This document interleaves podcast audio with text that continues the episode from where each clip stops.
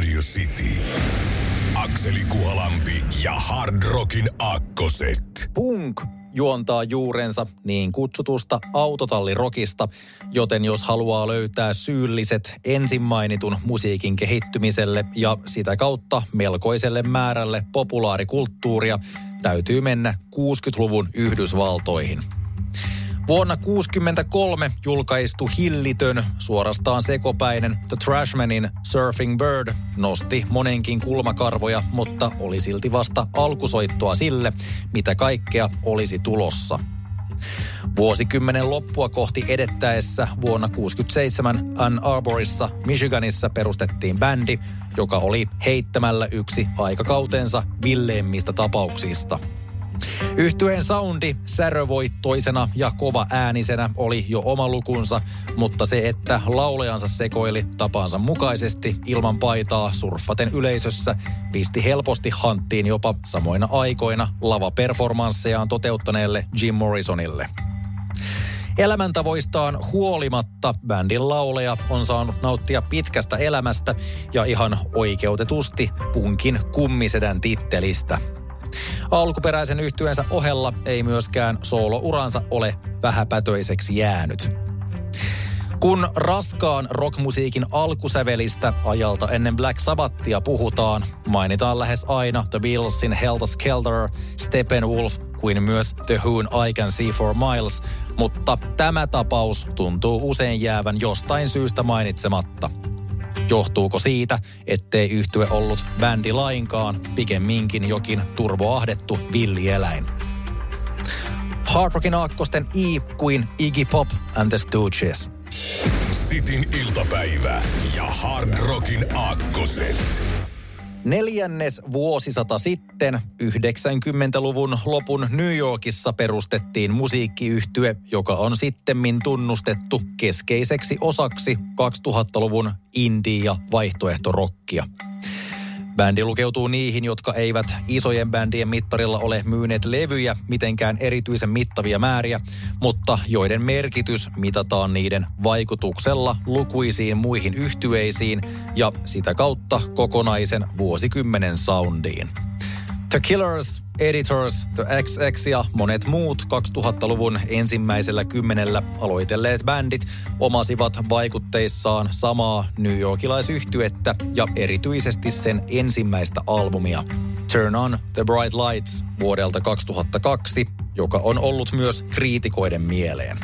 Näytöksi tälle voidaan osoittaa lukuisat listat vuosikymmenen parhaista albumeista – Rolling Stone-lehden toimesta se pääsi sijalle 59 tällaisella listalla ja Pitchforkilla jopa kolmanneksi. The Guardian-lehti sijoitti levyn viidenneksi kymmenenneksi parhaaksi koko kuluvalta vuosisadalta vuonna 2019. Kiittäminen on bändin saumatonta yhteistyötä laulujen kirjoittamisen kanssa, Paul Banksin vahvaa ja tunnistettavaa lauluääntä sekä Carlos Dean svengaavaa bassotyöskentelyä.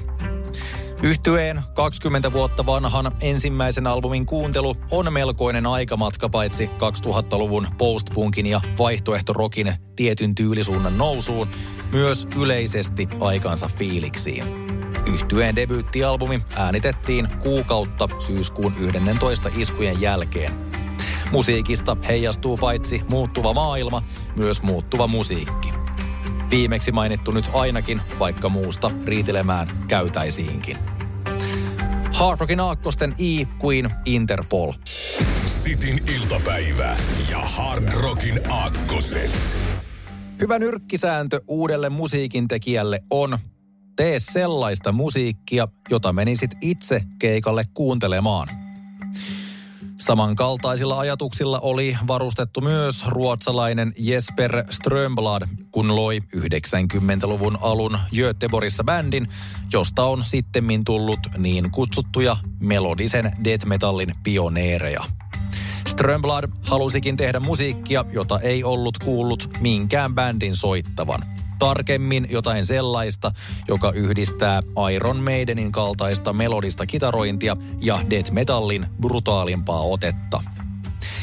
Uskollinen fanikuntansa on tietysti oma asiansa, mutta se on jo jotain, kun bändiä jopa ministeritasolla kehutaan ruotsalaiseksi rockbändiksi, joka on maailman eliittiä.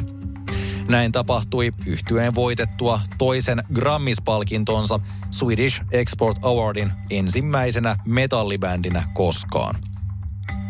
Toden teolla bändi on yksi maailmanlaajuisesti maineikkaimmista länsinaapurimme rock-esittäjistä – Yhdysvalloissa vaikuttava raskaaseen rockmusiikkiin keskittyvä Revolver Magazine on myös huomauttanut yhtyen olevan yksi harvoista bändeistä, jotka ovat menestyksekkäästi tehneet radikaalin tyylimuutoksen musiikissaan, eivätkä pelkästään säilyttäneet fanikuntansa, vaan kasvattivat sitä samalla.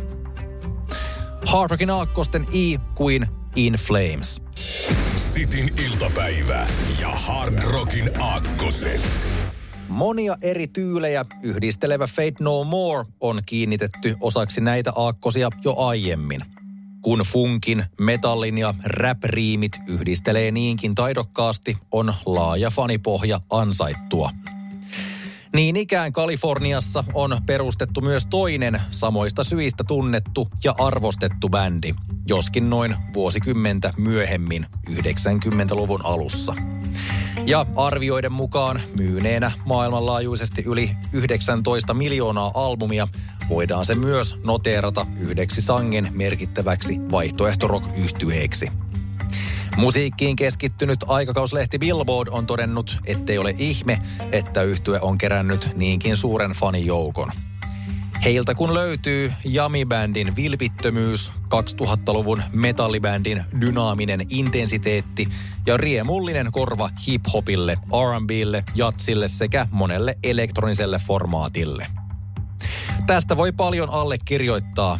Ei ainakaan voida sanoa, että bändi olisi profiloitunut vain yhteen genreen, mikä on ollut eittämättä paitsi suuri vahvuutensa myös heikkoutensa. Jokuhan voisi sanoa, että siinä on hyvän rockbändin kuvaus yleisemminkin. Hard Rockin aakkosten I kuin Incobos. Sitin iltapäivä ja Hard Rockin aakkoset. Yksi maailman arvostetuimmista heviyhtyeistä syntyi Lontoon laitamilla 70-luvun puolivälissä, kun tulevaisuudestaan silloin paljoakaan tietämätön 19-vuotias basisti päätti perustaa oman bändin – Jäsenistö vaihtui basistia itseään lukuun ottamatta tiuhaan tahtiin alkuvuosina, mutta 80-luvun avauduttua alkoi yhtyeen riveistä löytyä jo pitoa kuin myös jotain osiensa summaa suurempaa. Näin voidaan todeta erityisesti tänä päivänä brittibändin saavutuksia katsoessa. Yli 100 miljoonaa myytyä albumia maailmanlaajuisesti plus Grammit ja muut tunnustukset päälle. Puhumattakaan vaikutuksestaan rockmusiikkiin yleisesti. Avenged Sevenfold yhtyeen laulaja M. Shadows on sanonut bändin olevan helposti maailman paras live-yhtye ja on todennut sen musiikin olevan ajatonta. Slipknot ja Stone Sour laulajana tunnettu Corey Taylor – taas on kertonut ihastuneensa yhtyeen nokkamiehen laulutyyliin ja lava-esiintymiseen sekä perustajajäsen basistin teknisesti taitavaan soittoon. Shadowsin kommentti bändin ajattomuudesta on itse asiassa erittäin hyvä kiteyttämään, mistä on kyse. Yhtyeen sointi on ollut alusta alkaen näihin päiviin asti kaikella hyvällä tavalla vanhan liiton heavy metallia.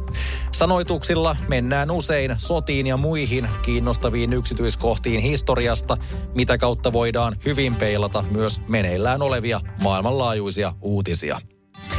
Yhtyeen faneja löytyy runsaasti Suomestakin.